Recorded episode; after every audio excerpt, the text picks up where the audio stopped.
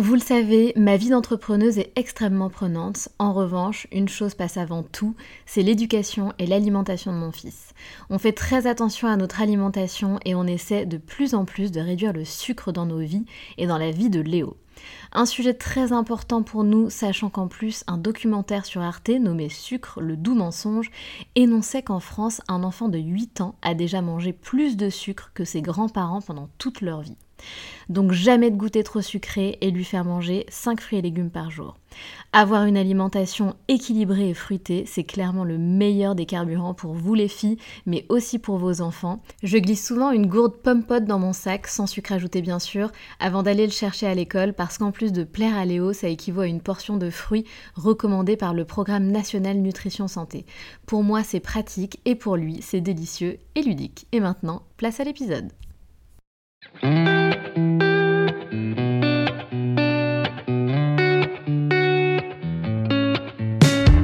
Salut, je suis Sandra et je te souhaite la bienvenue sur le podcast qui va te donner envie de réaliser tes projets et même tes rêves les plus fous. Notre mission, t'apporter de l'inspiration.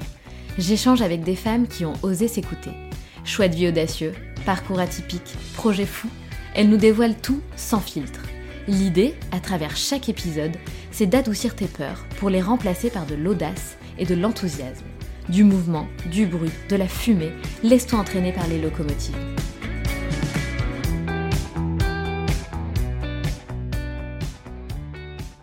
Justine est une voyageuse à plein temps et une amoureuse de la vie.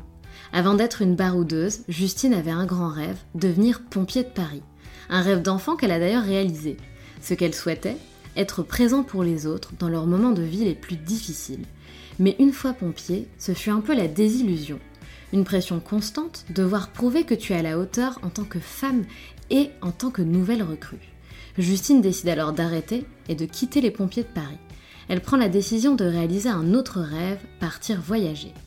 Alors elle et son ancien chéri se sont simplement dit Allez viens, on se casse. Pas vraiment d'itinéraire, un tout petit budget, aussi effrayé qu'excité, il se lance. Il commence ce périple par l'Asie du Sud-Est. Thaïlande, Cambodge, Vietnam, Laos, Indonésie, cela durera 7 mois.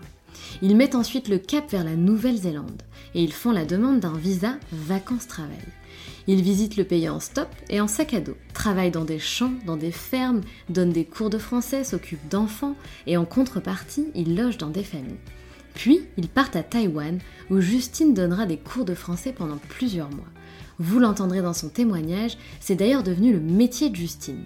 Elle a maintenant des élèves dans les quatre coins du monde et cela lui permet une totale liberté. Ils termineront ce long périple par la Californie en partageant un tandem. À la fin de ce voyage, Justine et son ex-compagnon se séparent. Elle décide de repartir voyager, mais seule, tout en donnant un but et du sens à ce voyage. Elle partagera son voyage à distance avec des enfants malades et durant cette nouvelle aventure, elle rencontrera son nouveau fiancé. Et ce n'est pas fini. Aujourd'hui, Justine traverse les États-Unis en camping-car avec son chéri et son chien.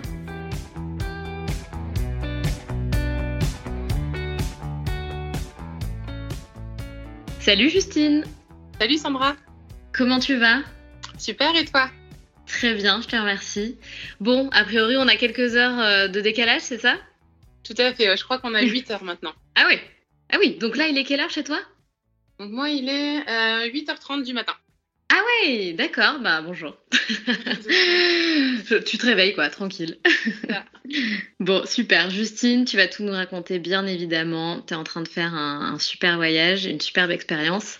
Est-ce que tu peux d'abord te présenter s'il te plaît en quelques mots? Ouais, d'accord. Alors bah, on va dire que je suis une voyageuse à plein temps. Ça fait déjà, on va dire, cinq ans que je suis en voyage. Et voilà, pour me, présenter, je dirais une amoureuse de la vie. C'est beau. Exactement, tu es une baroudeuse, euh, tu traverses le monde, mais avant ça, donc moi j'aime bien dans euh, euh, mes, mes, interviews revenir quelques années en, arrière dans, la vie de mon invité. Mmh et donc tu faisais complètement autre chose. Et donc, tu vas nous expliquer qu'est-ce que tu faisais, Justine, quelques années en arrière et où tu étais. D'accord. Alors, moi, j'ai grandi donc, dans vraiment un, petit village de 300 habitants dans le nord de la France. Et quand j'ai eu 18 ans, je suis partie à Paris donc pour faire des études et aussi donc pour réaliser mon grand rêve qui était de devenir pompier de Paris. Donc ça a toujours été mon, mon objectif. Donc je me suis vraiment entraînée pendant un an avant même d'entrer à l'académie, à l'école. Et euh, donc bah, voilà, parce qu'en tant que femme, il faut d'autant plus euh, prouver physiquement qu'on est capable. Donc euh, en me mettant vraiment battue, j'ai réussi à intégrer l'école donc des pompiers de Paris et ensuite donc à intégrer une caserne où j'étais la seule femme donc c'était un vrai challenge, mais euh, pour moi, c'était vraiment un rêve d'enfant que j'ai réussi à réaliser. Donc euh, j'en étais vraiment super heureuse. Et pourquoi tu avais ce rêve-là? Est-ce que tu avais des, personnes dans ta famille ou dans ton entourage qui étaient pompiers? Pas du tout, non, pas du tout. Euh, ça a toujours été, je sais pas, un peu l'héroïsme et voilà, sauver les gens.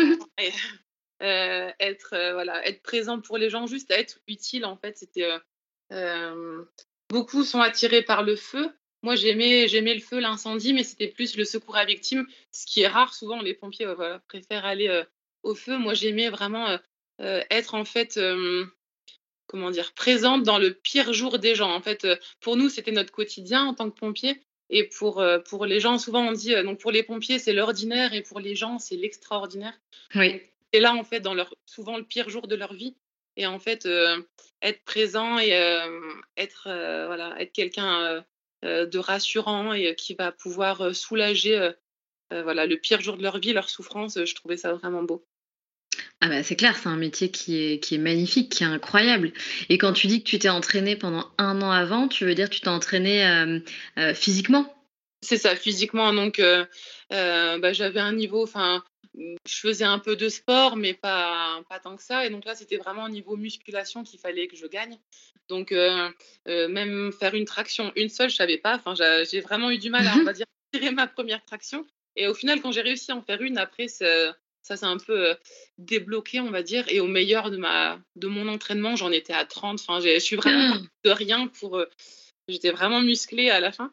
Donc, vraiment, ouais, c'était au niveau de ma musculation, cardio pour essayer de tenir le rythme. Et, euh, au final, entre guillemets, c'est injuste, mais certains mecs, ouais, arrivaient sans, presque sans s'entraîner, avaient déjà la, la, condition physique. Ah ouais. voilà, j'ai dû redoubler d'efforts pour être euh, au, niveau, euh, au niveau du groupe, quoi, pour, pour suivre le rythme. Et alors, comment ça se passe quand tu, quand tu rejoins cette, cette caserne à Paris? Tu m'as dit en off que c'était un peu la désillusion. Pourquoi? C'est ça. Donc euh, vraiment le métier, j'ai pas eu de surprise. Le métier en lui-même me plaisait beaucoup. par contre, le rythme était difficile. Donc souvent, les pompiers professionnels, donc en province, font des gardes de 24 heures. Donc à Paris, c'est 48 heures. Donc c'est vraiment très intense. Donc c'est 48 heures de garde, 48 heures de repos. Et moi, j'ai été affectée dans la caserne qui hum, décalait, donc qui partait sur intervention le plus d'Europe. Donc c'était vraiment épuisant. Donc déjà en tant que pompier, mais en plus, quand tu es la nouvelle recrue, tu dois faire euh, euh, le ménage, la cuisine, enfin, t'arrêtes jamais en fait. Donc, c'est euh, ça, plus après les entraînements. Donc, c'était vraiment 48 heures où tu dors pas, où c'est très intense. Et donc, honnêtement, j'avais du mal à suivre. Enfin, au bout de quelques mois, tu commences à fatiguer, ouais, c'est difficile. Donc, ça, c'est la fatigue physique, mais enfin, j'avais aussi la fatigue morale, mentale parce que c'est vraiment une pression constante voilà, de, de prouver que tu es à la hauteur, déjà en tant que nouvelle recrue, comme tout le monde, mais aussi en tant que femme en plus. Euh, c'est vraiment dur. Et euh, donc ça, je, le savais, j'en étais consciente et j'avais pas de problème avec ça. Mais par contre, c'était plus ouais, la, mentalité, on va dire, qui m'a déçue. Euh, dans ma tête, ce que j'imaginais, c'était plus une famille où oui, c'est dur à la base, tu dois un peu creuser, creuser ton trou, faire ta place. Mais je voyais ça plus comme une famille. Mais je pense que le, entre guillemets, le problème des pompiers de Paris, c'est que c'est très jeune, en fait, justement parce que c'est dur. Euh, beaucoup commencent par ça leur carrière et ensuite partent en province où c'est plus calme. Et du coup, comme c'est très jeune, euh, ouais, la mentalité était vraiment euh, spéciale et moi, j'ai pas adhéré à ça, on va dire. Donc vraiment, le mais l'institution pompier de Paris a été une désillusion et pour beaucoup, au final, j'étais pas la seule. Beaucoup font un, un an seulement, leur premier contrat d'un an, et quittent. Et c'est dommage, en fait, euh, parce que la mentalité n'est pas, pas terrible. À mon Mais... Et, quand tu parles de mentalité, euh, qu'est-ce que tu entends exactement? En toute transparence Tu peux, enfin en tout cas si tu as envie de, de partager avec nous, tu peux te sentir libre euh, d'être transparente et d'expliquer vraiment pour qu'on comprenne, tu vois, de, de, quoi tu parles exactement. C'était quoi le problème de cette, de cette mentalité dont tu parles? C'est dur à expliquer, mais c'est vraiment. Comment dire? Bah, c'est donc ouais, beaucoup de jeunes, donc c'est ouais, les gros bras quoi qui veulent un peu montrer. quand c'est le, le 14 juillet, donc c'est les casernes sont ouvertes, donc les filles qui viennent. Enfin, c'est vraiment. c'est une ambiance. C'est gros bras, quoi, mais je sais pas, il y a pas, il y avait pas le, ouais, le côté famille, c'était juste gros, gros bras, on, montre qu'on est le plus fort, c'était. Ça sent la testostérone, quoi. Ouais, voilà, le militaire pur, euh, vraiment militaire pur, parce que j'étais, ça m'a tiré au final le monde militaire, mais je pensais pas trouver que ça. Je pensais qu'il y aurait, ok, ça, mais plus. Et je pense qu'en grande partie, c'était lié à l'âge, mais aussi, je pense que comme justement c'est très dur, euh, au départ, je pense que beaucoup ont souffert quand ils arrivaient, et du coup, quand ils arrivent à une position supérieure, en position de pouvoir, ils disaient, ok, c'est à mon tour de faire souffrir les jeunes, en gros. Et du coup, je trouve que c'est vraiment un cercle vicieux où c'est pas très sain. Ouais, d'accord. Et en tant que femme, est-ce que vous êtes euh, accueillie de la même façon que les, nouveaux euh, hommes? En, théorie, oui, mais on va dire que euh, beaucoup pensent que les femmes n'ont pas leur place là, donc c'est. ah ouais. et après, en plus, le truc, c'est que tu es, séparé dans le sens où tu as la chambre à part. Et en fait, beaucoup de moments un peu informels, un peu intimes se passent en chambre où, genre, tu racontes que tu as vécu, enfin, je sais pas, c'est les moments informels, et du coup, tout ça, t'en es exclu. Euh, donc, les, on va dire les vestiaires, les chambres, et euh, euh, du coup, tu es exclu de ces moments intimes, informels, donc c'est plus dur de faire son trou et de, de vraiment faire partie de l'équipe, ouais. De tisser des liens. C'est ça. Mmh. Alors du coup, tu décides de bah, d'arrêter, de mettre un terme à ta, ta, carrière de pompier qui finalement a, a duré combien de temps? Un an, à peu près un an. Un an. Et donc, comment ça se passe? À quel moment tu prends la décision de partir et est-ce que ça a été difficile pour toi? Ouais, donc ça s'est fait vraiment euh, euh, un peu de manière impulsive. Vraiment, euh, en fait, je me suis blessée et du coup, je me suis dit, c'est plus pour moi là. Et en fait, j'avais toujours ce rêve avec mon copain de l'époque de partir et au final, tout, tout, tout ça, toute cette désillusion, ça a été vraiment, au final, avec du recul, un mal pour un bien et j'en suis contente presque. Donc euh, sinon, je, serais peut-être encore juste dans ma carrière qui aurait pu se passer bien, mais j'aurais pas vécu ce que j'ai vécu ensuite. Donc euh, au final, tout ça, ça s'est fait et, euh, et on s'est dit vraiment, bah vas-y, viens, viens, on se barre. viens, viens, on C'est vraiment ça, on s'est regardé, on s'est dit, viens, on, viens, on se casse. Et du coup, c'est ce qu'on a fait. Et ça a été vraiment en un mois, on a décidé ça et on a, on a, posé notre résiliation et on a vendu vraiment tout ce qu'on possédait, donc dans l'appart à Paris. Euh, ah oui. Vraiment, tout. Donc c'était euh, vraiment, on avait mis des annonces sur le bon coin, on disait ok, je sais pas, ce meuble à vendre. Et quand les gens arrivaient, on disait alors euh, tout ce qui est là, tout ce que vous voyez vraiment de la couette à l'oreiller, vraiment les gens regardaient dans les tiroirs. Et vraiment, on a tout vendu à part vraiment deux cartons d'objets personnels, mais vraiment à 99%, tout a été vendu. Et du coup, vraiment, je me sentais allégée. À chaque objet qui partait, je disais prenez, prenez. Je me sentais super allégée, comme un poids qui partait de mes épaules. Et euh, vraiment, euh, les deux cartons qui sont partis euh, chez nos familles, et pour plus avoir que deux sacs à dos et prêts à partir. Et je me sentais vraiment, mais allégée, et, super bien, quoi. Et du coup, l'objectif, c'était quoi? Vous vous êtes dit quoi? Bon, on part, on, verra bien Ou vous aviez fait un itinéraire? Non, c'était vraiment on verra bien. Ah oui euh, C'était vraiment on verra bien. On n'avait pas beaucoup d'argent parce que beaucoup d'argent, beaucoup justement partent avec euh, un itinéraire précis d'un an, euh, souvent un budget commun, enfin classique que les gens ont, c'est 15 000 euros par an. alors nous, pas du tout, ah, par personne, 15 000 euros par an par personne. Nous, on avait 10 000 euros pour deux. Et vraiment, on s'est dit, on verra. On, part, on, ose, on tente. On s'est vraiment jeté, jeté à l'eau. Et on s'est dit, on verra. Et au final, du coup, c'est ce qu'on a fait un peu avec la boule au ventre, mais c'était super excitant vraiment quand, quand on a décollé. c'était ouais, le monde est à nous, on verra ce qu'il ce nous offre. Et c'était vraiment un sentiment de liberté absolue. Ça doit être extraordinaire. Et vous avez commencé par quoi? Alors, du coup, on connaissait déjà bien la Thaïlande parce qu'on était déjà allé plusieurs fois vraiment en vacances. Et on s'était dit justement que ce serait un bon point de chute pour se poser, se reposer parce qu'on était vraiment épuisés, se reposer et vraiment essayer de voir ok qu'est-ce qu'on qu'est-ce qu'on prévoit, qu'est-ce qu'on planifie et on est resté là pendant un mois dans une petite île qui s'appelle Kolanta et ça a été là vraiment notre refuge et on s'est posé et, on s'est dit ok bon bah quel est le plan maintenant? Qu'est-ce qu'on fait? J'y suis restée quelques jours euh, incroyable. Ouais, ça a vraiment été un Eldorado. oui, c'est exactement ça. T'as l'impression d'être au bout du monde euh, et tu veux plus jamais revenir. Ça, et, assez éloigné quand même dans l'ensemble du tourisme de masse que peuvent être certaines parties de la Thaïlande. Tout à fait, tout à fait.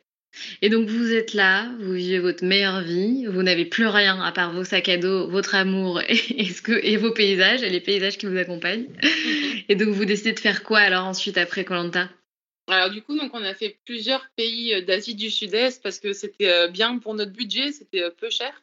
Et donc on a fait, enfin on a fait, j'aime pas ce terme, on a visité donc l'Asie du Sud-Est. Donc on a été en Thaïlande, au Cambodge, au Vietnam, au Laos. on a fait tous ces pays-là donc pendant, je crois, sept mois. Et après, du coup, enfin, après, on était à Bali aussi, en Indonésie. Et on s'est dit, OK, bon, bah, maintenant, il serait temps de travailler. et pas puiser trop dans les réserves. On voulait garder une pomme pour la soif. Donc là, on est parti, on a décidé de faire un visa vacances-travail en Nouvelle-Zélande, où on a vécu pendant presque un an. Et donc là, on a fait un peu les jobs typiques des backpackers. Pas forcément super enrichissants, mais bon, c'était euh, c'était cool sur le moment. Donc, on a travaillé dans des usines de pommes, euh, dans, des champs. Enfin, on a fait euh, plusieurs jobs comme ça. Et, là, on a visité en stop. on a tout, tout, fait les deux îles en stop et sac à dos, du coup. C'est incroyable. Alors, ça, c'est vraiment un voyage que j'adorerais faire. Ça a l'air tellement beau. Ouais, c'était vraiment chouette. C'était vraiment chouette. Et donc là, ouais, pendant, pendant plusieurs mois, donc on, on, a aussi commencé. Donc là, on a fait euh, on a utilisé un site qui s'appelle euh, Helpix et ça veut dire en fait c'est un site d'échange euh, donc ça permet d'économiser en fait tu vas rester avec des familles tu es logé nourri et en échange tu travailles en général pour que ce soit correct, il faut que ce soit, on va dire, 4 heures par jour. Et ça peut être de tout, en fait. Donc, ça, ça à toi à voir en avance avec la personne. Donc, ça peut être, moi, j'ai beaucoup fait des cours de français, on a fait du jardinage, on s'est occupé des enfants. Enfin, euh, ça peut être vraiment de tout. Parfois, ça peut être dans des fermes, je sais pas, tu t'occupes des moutons. Enfin, ça peut être vraiment c'est très, large. Trop bien. Mais ça permet au moins de, ne pas dépenser. Tu, tu gagnes pas d'argent, mais tu dépenses pas. Donc, euh, ça peut être une bonne manière. Il y a plein de manières de voyager sans argent ou en tout cas sans trop dépenser. Tout à fait. Et ça, c'est quelque chose qui est connu, du coup, ce site là-bas? Ouais, ouais, pour euh, tous les voyageurs, il y a Helpix, il y a Workaway. Il y, a, il y a beaucoup de sites voilà, qui permettent de rencontrer. Et après, euh, là, on avait l'autorisation, on avait le droit de travailler légalement parce qu'on avait ce visa vacances-travail. Mais, euh, mais entre-temps, c'était aussi une bonne alternative. Et puis, euh, du coup, voir, voir aussi le pays de l'intérieur en, en, étant avec des familles, comme ça, ça permet de, bah, de vraiment s'immerger. Tout à fait, ouais, de s'imprégner davantage de la culture. Puis c'est les plus belles expériences, en fait, de, de rencontrer les locaux, de vivre comme si vous étiez des locaux, quoi. Tout à fait, ouais. Et comment ça se passe pour le visa euh, vacances-travail dont tu parles? Est-ce que tout le monde peut l'obtenir? Est-ce que c'est facile? Est-ce que c'est payant? Comment ça se passe? Ouais, c'est très facile. Donc, il y a beaucoup de pays. Euh, j'ai oublié le nombre, mais je crois qu'il y a une cinquantaine de pays. Et les, conditions, les critères changent en fonction des pays. Euh, quasiment pour tous, il faut avoir moins de 30 ans, sauf si je me trompe pas, sauf si je me trompe pas pour l'Australie, où c'est 35. Mais sinon, c'est moins de 30 ans et ouais, c'est payant. Alors, pour la Nouvelle-Zélande, c'était environ 200 euros, je crois, à l'époque. Donc, ouais, il faut payer. Mais après, voilà, qui te donne. Et en plus, il faut faire souvent une visite médicale pour, eux s'assurer que tu n'apportes pas de maladie ou en tout cas que tu vas pas tomber malade et, entre guillemets, coûter au système de santé sur place.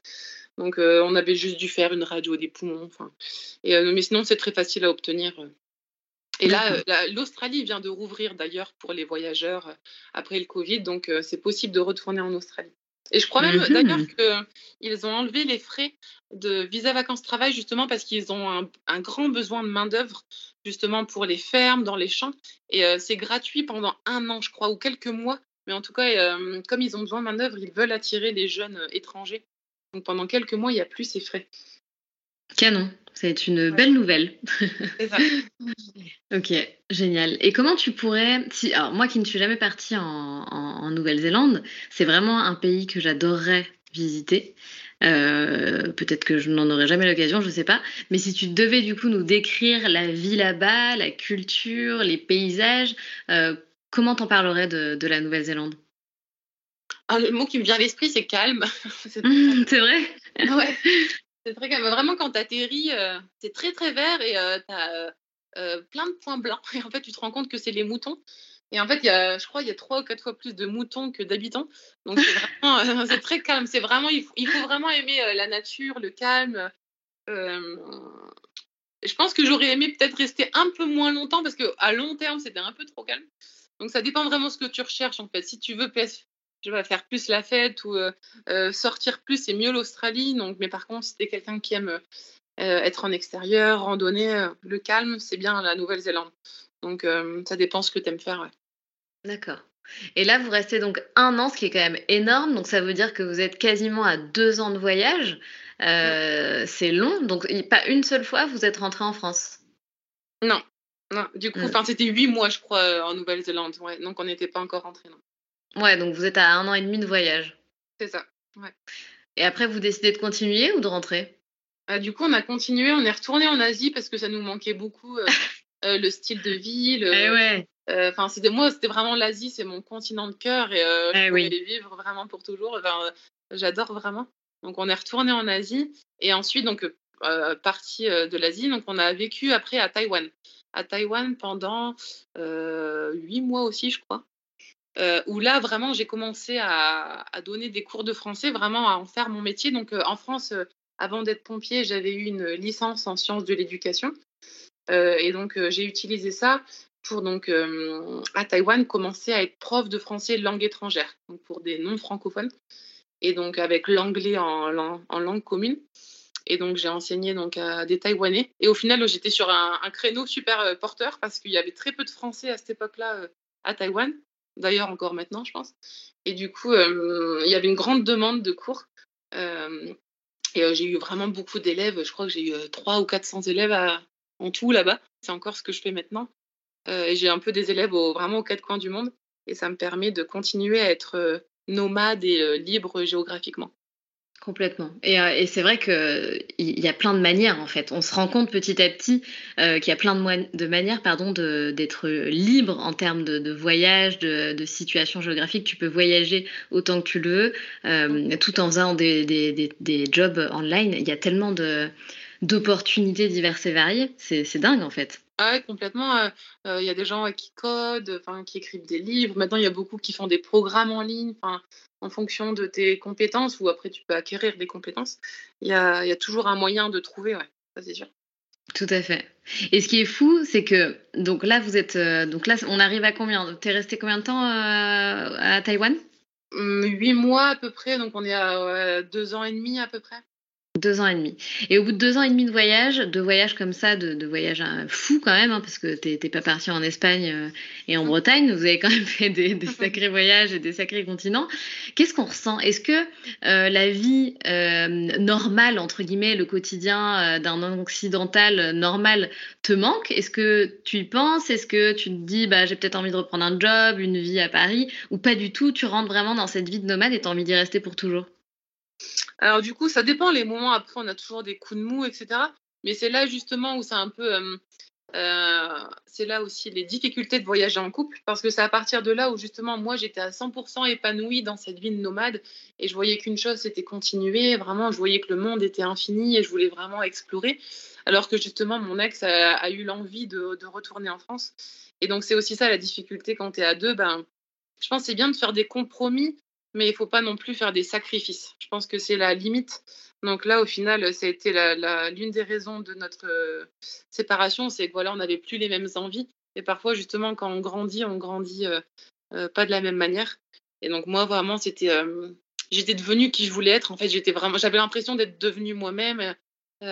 c'était vraiment mon truc, quoi. C'était mon kiff, alors que lui, moins. Donc lui a voulu rentrer et moi, euh, j'ai voulu continuer après parce que c'était vraiment mon truc. Mais par contre, oui, c'est sûr que euh, c'est le, c'est pas toujours facile. Souvent, on me dit, tu as de la chance et je déteste ça parce que ah, moi aussi. Euh, la chance se crée et clairement, j'ai beaucoup galéré parfois, mais je l'ai créé ma chance. Enfin, j'ai, créé ce que j'avais envie de, de créer. Et souvent, les gens, quand je suis quelque part, les gens pensent que je suis en vacances, mais souvent, comme ici, je me lève à 5 heures du matin pour faire mes cours en fonction du décalage horaire. Enfin, je veux dire, ça se crée. C'est pas parce que tu es dans un bel endroit que tu travailles pas et que tu te tournes les pouces. Donc, c'est vraiment. parfois aussi, on a une vision détournée des choses. Avec les réseaux sociaux, on voit vraiment que, que l'iceberg, enfin, la, la partie émergée de l'iceberg. Et je pense que c'est important de ne pas juger juste sur ça. Mais, c'est clair. mais en tout cas, moi, j'avais vraiment envie de continuer. C'était ouais, vraiment de, une soif de découverte et une soif d'apprendre et de découvrir encore plus, d'explorer. Alors, tu as continué ensuite toute seule ou vous avez tout de même continué ensemble? Alors du coup, en fait, on s'était trouvé un compromis. On a dit on fait un dernier essai, donc on a fait pour terminer en gros ensemble. On a fait en tandem la Californie. Enfin, on est parti de. Oh, de tandem en plus quoi. en tandem avec la ah, derrière, donc on est. Ah non. Je sais pas combien on faisait. On devait faire, je sais pas, 6 mètres. Ah. et du coup, on a fait, on est parti de San Francisco, donc jusqu'à la frontière mexicaine. Alors pareil, moi là, je voulais, je rêvais que d'une chose, c'est de traverser, quoi. Je voulais continuer. Mais bon, lui avait pas très envie, donc on a fait une demi-tour. Enfin, on a fait une boucle en fait, en passant par le Nevada. On a été à Las Vegas. Et après, on est remonté au nord de San Francisco. Donc, on a fait une grande boucle en fait, parce qu'on a eu la chance, encore une fois, euh, de rencontrer quelqu'un sur notre chemin. Parce qu'au départ, on allait prendre un tandem tout pourri à, à 300 dollars qu'on avait trouvé euh, dans un supermarché. on n'aurait pas été bien loin, je pense. Et on a eu de la chance euh, de rencontrer quelqu'un, un cycliste euh, passionné, qui nous a prêté un tandem, mais qui valait genre 6000 dollars. Ah ouais Et nous l'a prêté. Il m'a dit, bah, c'est pour ça qu'on a dû revenir à San Francisco. Il a dit, bon, bah, profitez. Et puis, bah, revenez quand vous aurez fini, me le rendre. Énorme. Incroyable, alors qu'on vraiment ne le connaissait pas. Et donc, on a juste acheté la remorque. Et on a mis derrière le vélo. Et du coup, donc, on a fait ça ensemble pendant trois mois. Et donc là, on est rentré en France après. et c'est là où nos chemins se sont séparés. Mais en même temps, alors si on peut mettre une petite, si je peux me permettre une petite touche d'humour sur cette séparation, puisque je sais que tu as refait ta vie aujourd'hui, etc. je pense que il y a peu de couples qui seraient capables de survivre à trois mois en tandem. Hein. Je ne sais pas, hein, mais franchement. avec le recul, mais, euh, mais c'était trop bien. Sinon, en plus, le tandem était drôle. C'était euh, une vache. En gros, c'était enfin le, motif, c'était vache. Il y avait même euh, du rose en dessous, comme les pieds. Ah c'était trop drôle. Donc, on était un, un attelage atypique et du coup, tout le monde, tout le monde nous encourageait. Et c'est ça que j'aime aux États-Unis, c'est que les gens se parlent facilement en fait. Et aussi, je trouve que les gens font beaucoup de compliments facilement. Et du coup, tout le monde s'arrêtait pour nous parler, nous complimenter sur notre voyage. Et c'était trop drôle. Et du coup, ça pousse, ça encourage, ça motive. Et euh, c'était vraiment chouette. Donc, c'était notre première découverte euh, des États-Unis. Waouh! Et dans ces quatre années de voyage, c'est quoi le truc qui t'a le plus marqué? Euh, Je pense Taïwan. Parce que Taïwan, du coup, avait l'avantage d'être. comment dire moins, moins visité. Donc, au final, on était vraiment seuls, les seuls blancs, enfin, les seuls touristes. Et, là, c'est la première fois où on avait vraiment fait une vraie expérience avec une famille, en tout cas en Asie. Et la famille où on est, qui nous a accueillis et chez qui on est resté quelques semaines était vraiment extraordinaire, avec qui je suis encore en contact maintenant. Et, et du coup, ils nous ont vraiment fait découvrir leur île de manière vraiment de l'intérieur. Et parce que c'est aussi des cultures un peu différentes, enfin très différentes. Et donc, il faut aussi avoir quelqu'un parfois qui vous guide. Ça permet de comprendre mieux la culture. Et, et vraiment, et Taïwan, c'est c'est vraiment, je vois ça comme les bisounours. Je crois que c'est le deuxième pays le plus sûr au monde après Singapour. Ah enfin, c'est vraiment les bisounours à 100%. Enfin, les gens laissent leur sac, leur portable sur la table. Enfin, il n'y a aucun vol, c'est super sécurisé. C'est ouf. Et il y a vraiment, j'ai jamais eu peur. Et du coup, j'avais beaucoup d'élèves justement taïwanais qui faisaient en France, qui venaient en France et qui se faisaient soit arnaquer, soit on volait leur sac dans le, dans le métro. Et du coup, c'est parce que tellement ils ont l'habitude que tout est tellement en sécurité là-bas. Et juste, vraiment, les gens sont d'une gentillesse à Taïwan que je me sentais comme, on se, on se sentait comme dans une bulle. C'était vraiment un cocon protecteur. Et du coup, ça, c'est vraiment un endroit qui m'a marqué. Et tu manges hyper bien aussi. Euh, j'ai été quelques jours à Taipei. Ah ouais, oh, je crois que j'ai jamais aussi bien mangé. Et pourtant, j'adore l'Asie, j'adore la, bouffe en Asie. Mais là, mais. Et c'est super différent aussi parce que euh, parfois, vraiment manger des choses, j'ai aucune idée de ce que c'est. C'est bon, j'ai aucune idée. C'est vraiment. Euh, ça, ça, te dépayse vraiment, quoi. C'est plus. Ouais, complètement différent de ce que tu peux reconnaître. et c'est super, ouais, c'est trop, trop. Bon, en tout cas, c'est un voyage euh, qui, a marqué euh, toute ton existence, je pense, et qui a fait euh, la femme que tu es aujourd'hui. donc, vous rentrez, malheureusement ou heureusement, je ne sais pas, vous prenez la décision de vous séparer. C'était lui qui voulait quand même. bon. Il était plus d'accord que moi, comment dire. ouais, bon, bah, désolé, mais bon, tu as... moi, moi, ce que je retiens, c'est qu'aujourd'hui, tu es heureuse. Euh, et voilà, et tu, tu, vas nous raconter, je ne veux pas spoiler quoi que ce soit. Mm. Euh, mais, euh, mais donc voilà, vos chemins se séparent, on, va dire. Ça. et qu'est-ce que tu fais Parce que bon, vous rentrez à Paris, il fait gris, il y a du monde, Paris quoi. Donc il se passe quoi dans ta tête? Alors c'était super compliqué du coup j'ai vraiment et je m'en veux vraiment avec du recul mais j'ai j'ai eu peur, clairement, j'ai eu peur et je me suis dit, ben non, je peux pas repartir seule et tout. Enfin, je me suis mis des barrières de ouf, toute seule. Et en fait, j'aurais dû repartir tout de suite parce que du coup, quand tu es encore dans l'impulsion, dans le truc, c'est plus facile. En fait, j'ai trop attendu. Et, et plus tu attends, plus tu es sur ton canapé, enfin, le monde, alors que j'avais expérimenté déjà le voyage. Alors, et là, du coup, en étant à Paris, euh, sur mon canapé, ben, le monde te paraît effrayant parce que du coup, tu commences à écouter ce que les gens te disent. Mais non, tu peux pas partir seule, euh, c'est dangereux pour une femme. non Et en fait, plus tu attends, plus, ouais, plus tu repousses, euh, plus c'est dur. En tout cas, c'est ce que je pense, c'est mon expérience personnelle. Et du coup, j'aurais dû repartir tout de suite, donc je ne l'ai pas fait. Et au final, au bout de quelques mois, donc quand même, ça m'a pris quelques mois, mais j'ai réussi à me mettre le coup de pied au derrière et à me pousser et à repartir toute seule du coup. Et du coup, euh, et pareil, je suis repartie en Asie, donc là à Bali, euh, plusieurs mois. Et donc là, ça m'a vraiment aidé de, de voyager seule et de rencontrer des gens seuls. Et ça a été vraiment une expérience complètement différente. Parce que quand tu es deux, au final, tu es dans ta bulle de deux et tu as moins, entre guillemets, as moins, moins besoin des autres, moins besoin des gens. Et, hum, et là, seule, bah, n'as pas le choix, il faut que tu parles aux gens, il faut que tu rencontres les personnes. Donc euh, j'ai été beaucoup plus ouverte et au final les rencontres que j'ai faites étaient beaucoup plus intenses, beaucoup plus profondes et, euh, et ça m'a d'autant plus marqué. Et là, tu t'as fait comment euh, en termes de, ressources financières? Pareil, tu travaillais un petit peu à droite à gauche ou tu avais retravaillé un peu à Paris? En gros, à partir de Taïwan, où là j'avais commencé à être prof de français langue étrangère, quand je suis partie de là, j'ai toujours continué à travailler en ligne en étant prof de français langue ah, C'est là en fait où j'ai compris, bah ça c'est parfait pour, euh, pour faire ça. Donc j'avais euh, beaucoup d'élèves de Taïwan qui avaient accepté de continuer en ligne. Et après j'avais commencé à en trouver d'autres. Euh, et du coup, à partir de là, ça a toujours été ma ressource principale. Et tu passes par un site en particulier d'ailleurs? Je l'ai fait à l'époque, mais le problème des sites, c'est qu'ils prennent une commission. Donc au départ, quand je commençais, j'acceptais. Après, ça m'a saoulé. Donc après, j'ai fait mon propre, mon propre truc. Et du coup, là, par exemple, aux États-Unis, je mets beaucoup de, flyers, des affiches. Et après, c'est beaucoup de bouche à oreille. Maintenant que j'ai un réseau, les gens me recommandent, etc. Mais, mais pour commencer, les sites, c'est bien. Bah oui, c'est clair, parce que une fois que tu as tes clients, tu peux passer en direct, mais au début, c'est c'est très bien. Voilà, mais au début, c'est très bien pour. Il y a beaucoup de demandes, donc c'est facile, c'est facile de trouver des élèves. C'est vrai que c'est une superbe idée. En plus, tu peux tomber euh, sur des, des, personnes euh, diverses et variées. Ça doit être hyper sympa d'échanger avec euh, des gens de, de ah cultures différentes. Là, par exemple, j'ai des profs d'université. du coup, maintenant que j'ai le luxe de pouvoir choisir, entre guillemets, mes élèves, j'ai vraiment que des adultes parce que je préfère.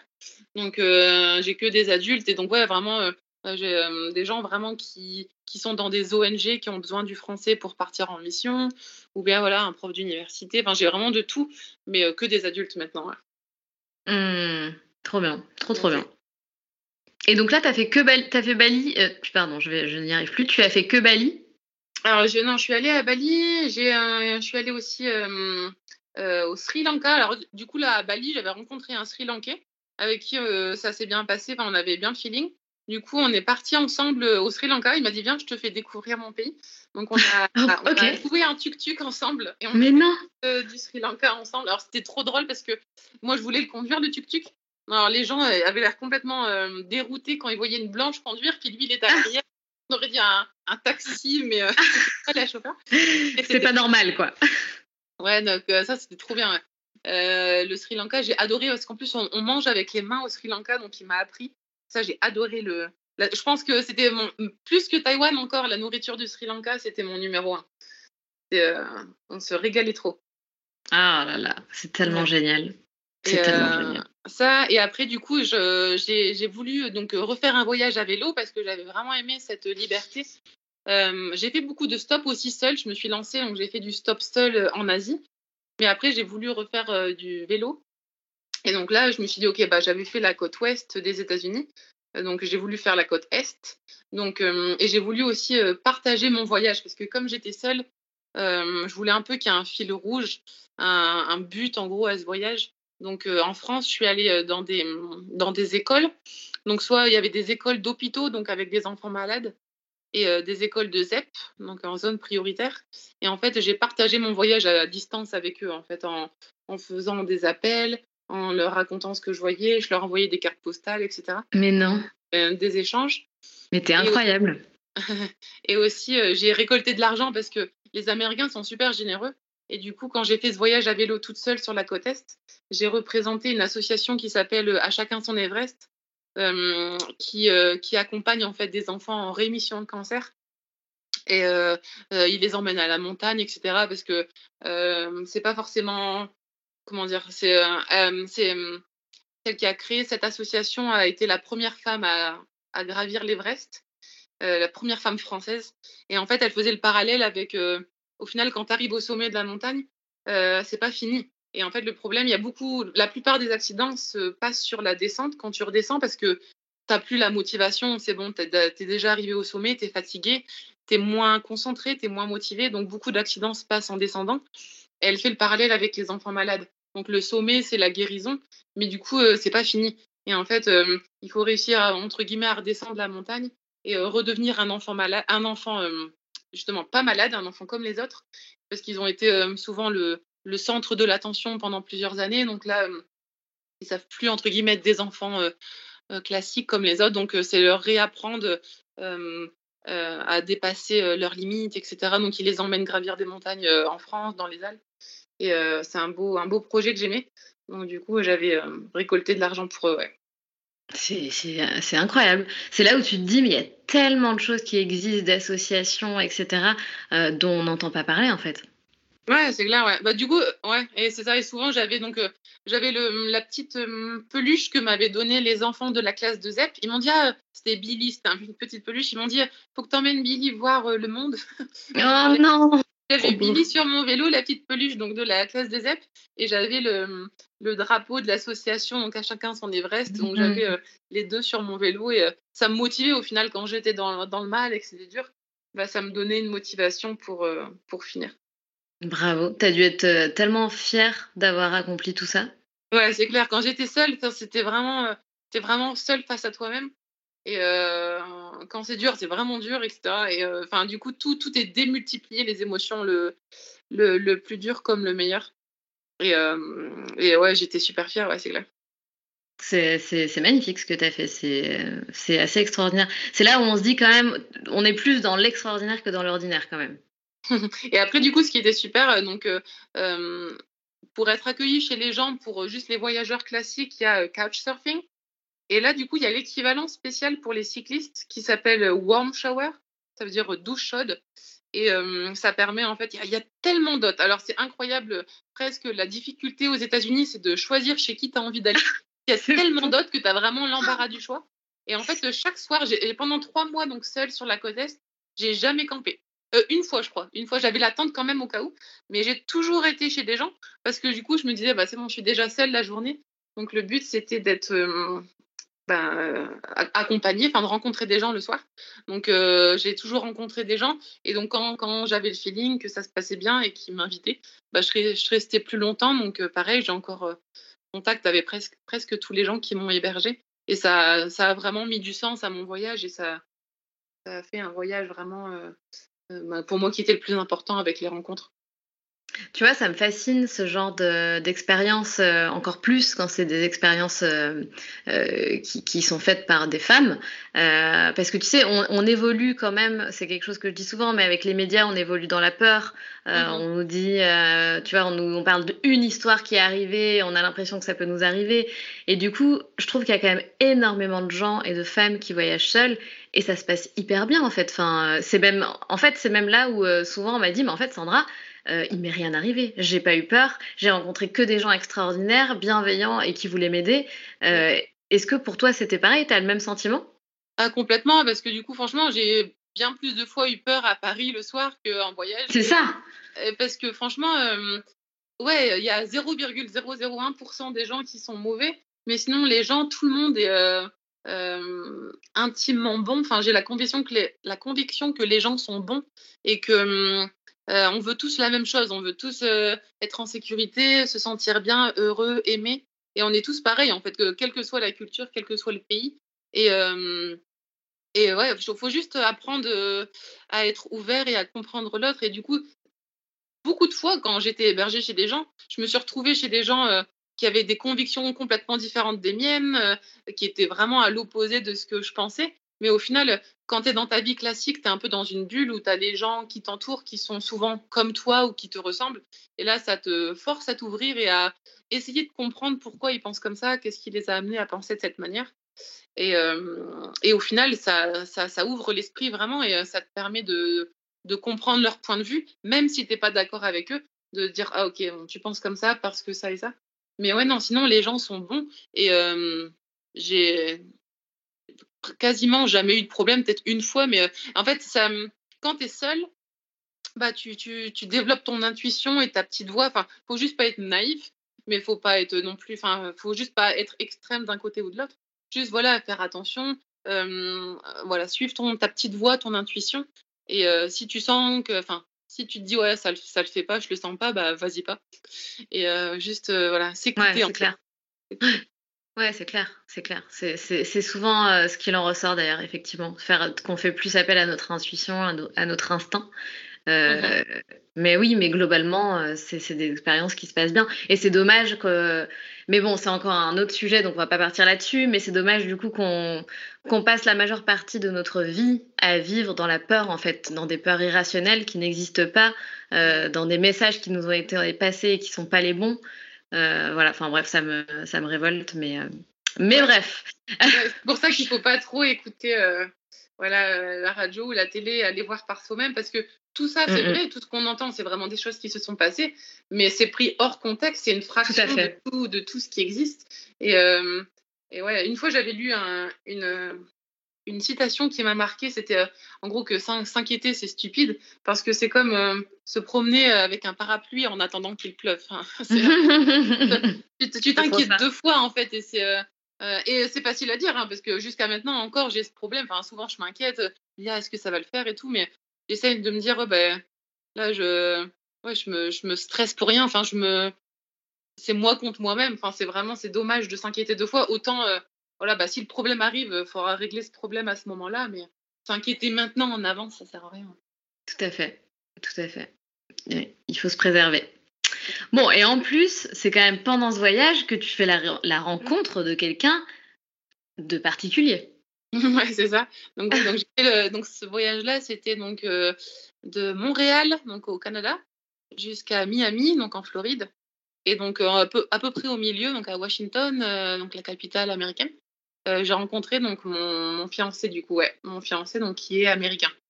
Et comment tu l'as rencontré? Alors du coup, euh, alors parfois je dis la fausse version, mais la vraie version c'était euh, sur un, site. Alors honnêtement, c'était le seul et unique que j'ai rencontré. C'est pas des mythos.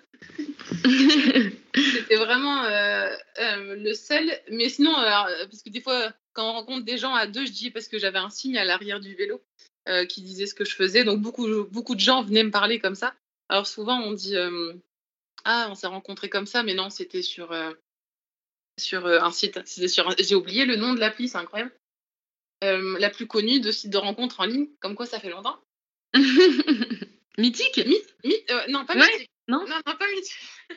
bah, la plus que. Ouais, je connais rien moi, mais. bon, ouais, bon, voilà, c'était en ligne en tout cas. Bon, mythique quoi, mythique 2. en plus, c'était. ce qui est drôle, la petite histoire, c'est que, en gros, quand j'étais à New York, euh, quand je suis arrivée à New York, je me suis dit, ah, tout, j'ai commencé à m'ouvrir un peu à l'idée de pouvoir rencontrer quelqu'un, parce que ça faisait à peu près un an que j'étais célibataire. Et je voulais être célibataire, je voulais euh, avoir ce temps seul, parce que j'avais toujours été avec quelqu'un. On, avait été ensemble pendant sept ans avec mon ex. Et du coup, je voulais vraiment être seule et euh, un peu me, me construire seule. Donc là, seulement à partir de New York, je me suis dit, ah, pourquoi pas? Et j'avais essayé de m'inscrire sur ce site à New York, et trop bizarre, c'est le destin, ça marchait pas ça marchait pas, trop bizarre. Et euh, en gros, quand je suis arrivée dans la ville suivante, à Washington, ça a marché. Et en gros, mon fiancé, c'est le premier, le seul que j'ai rencontré. Et voilà, c'était comme si le, destin m'a aidé en, en, en, attendant que je sois dans cette ville pour rencontrer, pour le rencontrer. C'est ouf. Et en plus, ce qui est ouf, parce qu'à la base, quand même, il faut savoir, bah, effectivement, tu as, un parcours de vie qui est assez dingue, donc forcément, on en a énormément parlé. Mais à la base, pourquoi je contacte Justine? Parce que en ce moment même, elle est en train de faire un voyage qui me, qui me, qui me fascine aussi parce que c'est euh, une, manière de vivre, c'est un, état d'esprit, c'est une philosophie de vie, j'ai envie de dire. Et ce qui est fou, c'est que du coup, tu as rencontré de nouveau une personne qui était prête à voyager, euh, à vivre autrement, quoi. Alors sur ce point, alors je comment te dire? Alors non, lui justement, on va dire qu'il est plus parce qu'en fait, il y a tellement une pression quand même, je trouve, aux États-Unis avec euh, les études. Par exemple, nous, on a vraiment beaucoup de chance en France euh, que nos études sont, on va dire, gratuites pour la plupart, enfin, si tu vas à la fac, etc. Alors qu'il y a vraiment euh, ben, des dettes étudiantes qui sont énormes aux États-Unis. Ah ouais, c'est horrible. Donc en gros, t'as pas cette liberté. Moi, genre, quand j'avais ma licence, bah, j'avais pas de dette à rembourser. Donc, c'était beaucoup plus facile, par exemple, de partir en Asie, de me dire, bah, je verrai, parce que j'avais pas les dettes sur le dos. Alors qu'ici, quasiment tout le monde fait des études, enfin beaucoup de gens font des études, donc ont les dettes étudiantes. Donc, enfin, en gros, ce que je veux dire, c'est que beaucoup de gens sont un peu justement dans le parcours classique, on fait les études, on fait le travail. Encore plus, je trouve, parce que hum, c'est quand même une société euh, euh, très basée sur euh, la carrière, etc. donc bref, donc lui à la base non, n'était pas n'était pas comme ça. Et c'était plus, il me dit tout le temps ouais, grâce à moi il le fait. Mais, euh, mais jusqu'à maintenant, lui, il aime quand même avoir un, un travail parce que c'est quand même euh, le statut, etc. Mais euh, on va dire que il aime, il aime ce qu'on fait, mais moi encore plus. bah oui, toi c'est toi c'est ton truc. Clairement, il n'y a pas de. Ouais, c'est ça. Et c'est difficile de trouver quelqu'un justement. Encore une fois, c'est les compromis parce que c'est dur de trouver quelqu'un qui qui veuille à 100% faire ça et qui et, et encore une fois, c'est il y, a une histoire, c'est comme ça, c'est la, euh, la pirogue avec les racines, etc. Enfin, à la fois, moi aussi, j'ai envie de m'enraciner quelque, quelque part, d'être euh, dans un endroit, et à la fois, j'ai envie d'être libre.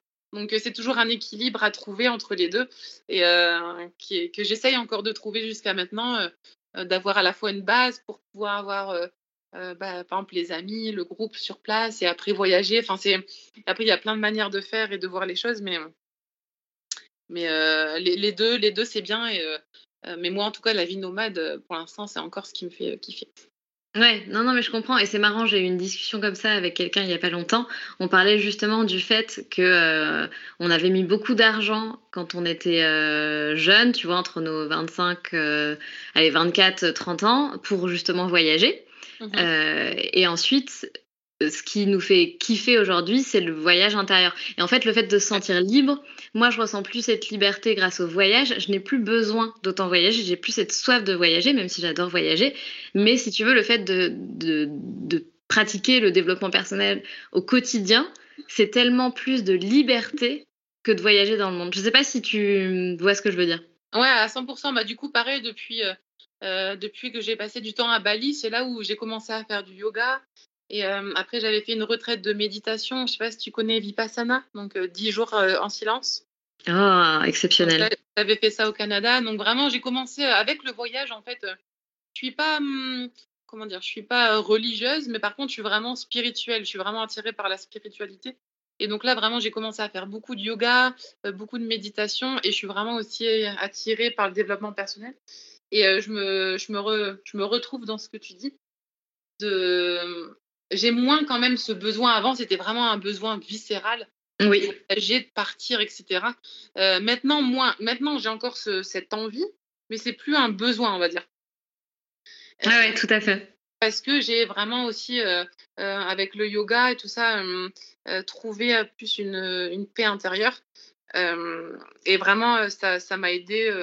Et comme tu dis, voilà, c'est peut-être avant au départ, justement, la manière dont on est parti de France, etc. Parfois, le voyage a pu être une fuite, alors que maintenant, non, pas du tout. C'est vraiment un, plaisir, une manière de vivre. Mais par contre, le voyage intérieur, c'est euh, encore plus, ou en tout cas autant euh, euh, inspirant et ça te fait grandir. Mmh. Puissant, Complètement. Et donc aujourd'hui, bah, raconte-nous, euh, on, va finir là-dessus quand même, raconte-nous comment vous vivez aujourd'hui et ce que vous faites et, euh, c'est quoi votre itinéraire et bref, on veut tout savoir. alors du coup, on, est, alors, on avait passé quelques mois en Europe et après on est revenu donc là en janvier parce qu'on s'est dit on va acheter un camping-car. Alors lui au début il voulait un van, alors moi j'ai dit c'est mort, euh, ça va pas le faire parce qu'on a un chien. Alors quand même, moi j'accepte de, de vivre dans un espace restreint, mais il y a des limites. Franchement, j'admire les gens qui sont en van. Parfois, on voit des vannes avec euh, euh, deux parents, trois enfants. Tu vois, chapeau, chapeau. Et non, franchement, euh, là, le camping-car, c'était l'espace minimum pour moi. parce que voilà, si, si on se saoule mutuellement, on peut se séparer. c'est pas, pas dans la chambre, on se voit tout à l'heure. Et donc là, donc on est parti donc en janvier de Floride. Et donc maintenant, on est en Utah. On est à Salt Lake City en Utah. Donc euh, presque déjà à, l'ouest. Enfin, on est à l'ouest, mais presque sur la côte ouest. Et donc on a traversé les États-Unis. Donc ça fait euh, presque cinq mois. Et, euh, c'est chouette, franchement, bah, ça, donne vraiment une liberté. Moi, je connaissais pas ce moyen de, voyage. par exemple, le, stop et le, vélo, c'est une liberté incroyable. Mais parfois, j'avais toujours le stress, bah, soit de trouver un hôte, soit de savoir où camper. Enfin, c'est un peu plus précaire, on va dire. Alors que là, le camping-car, ça donne une, une sécurité. Enfin, c'est vraiment un cocon où que ailles, où que tu te gares, bah, tu sais que tu es comme un petit escargot, tu as ta maison avec toi. c'est clair. Donc, euh, ça donne vraiment un, un, sentiment de sécurité. Ça, c'est le point positif. Le point négatif que je dirais, c'est que c'est plus dur de rencontrer des gens. Parce que justement, tu es dans ton cocon, dans ta bulle, et c'est plus dur, euh, comme du coup, je suis pas hébergée, tout ça, donc c'est un peu plus dur de rencontrer des gens. Et euh, ça, c'est le point un peu négatif. Mais sinon, euh, la liberté que ça donne, on, a, bah, on se gare vraiment tout le temps dans des endroits incroyables. Euh, enfin, tout le temps. Parfois, on a eu des parkings de supermarchés aussi. Il faut pas non plus. tout est incroyable. Mais dans l'ensemble, on a trouvé toujours des beaux spots. Et du coup, comme on est avec le chien, enfin, elle est super heureuse, elle aussi, d'être en nature. Et là, moi, j'avais besoin, j'avais besoin de ça. Je pense que la nature peut vraiment nous faire du bien. Et là, c'est l'une des raisons pour lesquelles on a choisi ce voyage. C'était pour vraiment passer du temps en nature. Donc ça, c'est bien. Et c'est magnifique. Enfin, quand on va sur ton Insta, les photos, les réels que tu postes, on en prend plein les yeux, quoi. Ouais, non, franchement, j'en ai pris plein les yeux. Donc, j'essaye de transmettre, même si c'est pas évident par les images, j'essaye de transmettre au mieux parce que, ouais, c'est beaucoup de paysages ouais, sont vraiment à couper le souffle. Et, et, pareil, comme par là, tout à l'heure, on parlait des compromis. Du coup, euh, par exemple, moi, je suis à fond rando, je pourrais y passer euh, mes journées. Alors, souvent, par exemple, ma il va venir avec moi, mon fiancé, et après, il dit, bah, vas-y, continue toute seule. Donc, souvent, l'après-midi, je vais continuer ou quoi, enfin, si je veux plus, quoi. Donc, ouais, on essaye de faire des compromis parce que, ouais, c'est ça, quand tu es à deux en couple, euh, en voyage, c'est ça, essayer de, trouver un équilibre pour que les deux y trouvent son compte. Carrément. Et ton, ton chéri, du coup, il travaille, il travaille ou il travaille pas? Ouais, du coup, alors lui, pareil, euh, euh, il est militaire. Alors ça, c'est vraiment le, le, le, le, point drôle de ça. J'aurais jamais imaginé être un militaire. c'est tout l'inverse de moi. vraiment, c'est ironique. Euh, ouais, donc du coup, il est militaire et il part souvent en mission, en fait. Donc, parfois, il a dû partir, par exemple, deux ou trois semaines. Et moi, je suis restée à un endroit avec le camping-car. Et donc, il doit revenir parfois à la base où il est. Et ouais, donc, il est, il est militaire euh, de, il est réserviste, mais il est de carrière en fait. C'est fou, c'est marrant parce que c'est un peu ce côté-là que tu avais finalement euh, quitté. Euh, et finalement, peut-être que tu y a une partie de toi qui ne peut pas s'en passer. on passe sur la psychothérapie, je ne sais pas. non, mais c'est marrant parce que moi, je suis vraiment un peu le, gypsy, quoi, vraiment la liberté, etc., absolue. Et ouais, donc on est, bah, peut-être aussi que d'une certaine manière, il m'apporte la sécurité ou un équilibre, en tout cas, euh, un, ouais, un point de chute, une sécurité que, que j'avais peut-être besoin pour pas trop, euh, ouais, pour me, rattacher un peu, me donner des racines, on va dire. Complètement, complètement. C'est quoi alors tes, tes futurs projets? Est-ce que, est que tu as, est-ce que vous avez des futurs projets? Ouais, bah moi, euh, du coup, là, encore une fois, le voyage en camping-car, je le vois un peu comme le voyage à vélo, c'est un moyen c'est pas une fin en soi, c'est un style de vie, une manière de vivre, mais c'est vraiment un moyen. Donc là, c'était vraiment pour passer du temps en nature et aussi, du coup, pour vraiment ouais, prendre du temps pour soi. mais là, ce que j'aimerais, c'est vraiment me, me, former, d'autant plus miser sur moi, me former pour. j'aimerais devenir professeur de yoga et peut-être coach aussi à long terme, enfin vraiment dans le développement personnel et pour essayer d'aider les gens. Enfin, c'est en tout cas la direction que j'aimerais suivre pour le futur. Génial. Et eh ben en tout cas, je te remercie infiniment pour cet échange et pour, pour ton témoignage. On a un petit rituel dans le podcast des locomotives, je ne sais pas si tu le connais. À la fin, je pose deux questions. Donc la première, c'est as-tu un mantra, un conseil, une philosophie de vie? Mmh euh, ouais, souvent quand, quand j'ai. Moi, je suis horrible pour prendre des décisions. Enfin, à chaque fois, euh, euh, je, je, vais penser à OK, oui, ça c'est bien, mais ça c'est mieux. Donc, pour choisir quelque chose, prendre une décision, souvent je me dis OK, mais mmh, la version de moi vieille, la Justine de 80 ans, de quoi elle serait fière? Et souvent, c'est ce que je me dis est-ce que je serais plus fière de moi si je fais ça ou ça? Et ça m'aide, ça m'aide beaucoup à choisir. Oui, c'est vrai. Et eh ben c'est très bien. C'est quelque chose qu'il faut faire effectivement si on a du mal à prendre une décision. Tu as tout à fait raison de, de, nous le rappeler. C'est hyper important. Euh, et la deuxième question, c'est que voulais-tu faire quand tu étais petite fille? Comme métier, tu veux dire? Mmh, De ta vie, comme métier, ce, que, ce dont tu te rappelles. Euh, c'était vraiment, euh, il y avait les deux choses. C'était pompier et aventurière. c'est trop drôle. Euh, Indiana Jones et puis bah, les pompiers, les pompiers à fond, c'était les deux grandes images pour moi euh, qui m'attiraient. Ça a toujours été, euh, ça a toujours été ce qui me faisait rêver. Donc tu avais déjà ce goût pour l'aventure alors? Ouais, vraiment. Dans ma chambre, c'est vraiment il y a la grande carte du monde. ah ouais. Les citations, toutes les citations avec bah, les enfants un peu de, de tous les pays. c'est ça pour euh, par exemple, le, Monde est un livre et ceux qui ne voyagent pas n'en lisent qu'une page. Enfin, ce genre de citation partout dans ma chambre. Génial. Bon, bah c'est cool. J'ai l'impression que tu as un peu euh, réalisé ton rêve de petite fille. Franchement, Justine, euh, keep going. kiffe, kiffe ta vie et, belle continuation à toi. Merci beaucoup et merci à toi de m'avoir invité et bravo à toi pour ce beau podcast que tu as créé. Merci Justine, c'est hyper gentil. Salut Justine, à bientôt. Salut, à bientôt, bonne journée. Si tu as aimé cet épisode, je t'invite à laisser 5 étoiles et un commentaire sur Apple Podcast. Cela m'aidera grandement à augmenter la visibilité du podcast, mais aussi à le faire connaître. Tu peux aussi rejoindre la communauté sur Instagram pour ne manquer aucune actualité et également rejoindre le groupe d'entraide à la réalisation de projets sur Facebook qui s'intitule Les Locomotives Crew. À bientôt!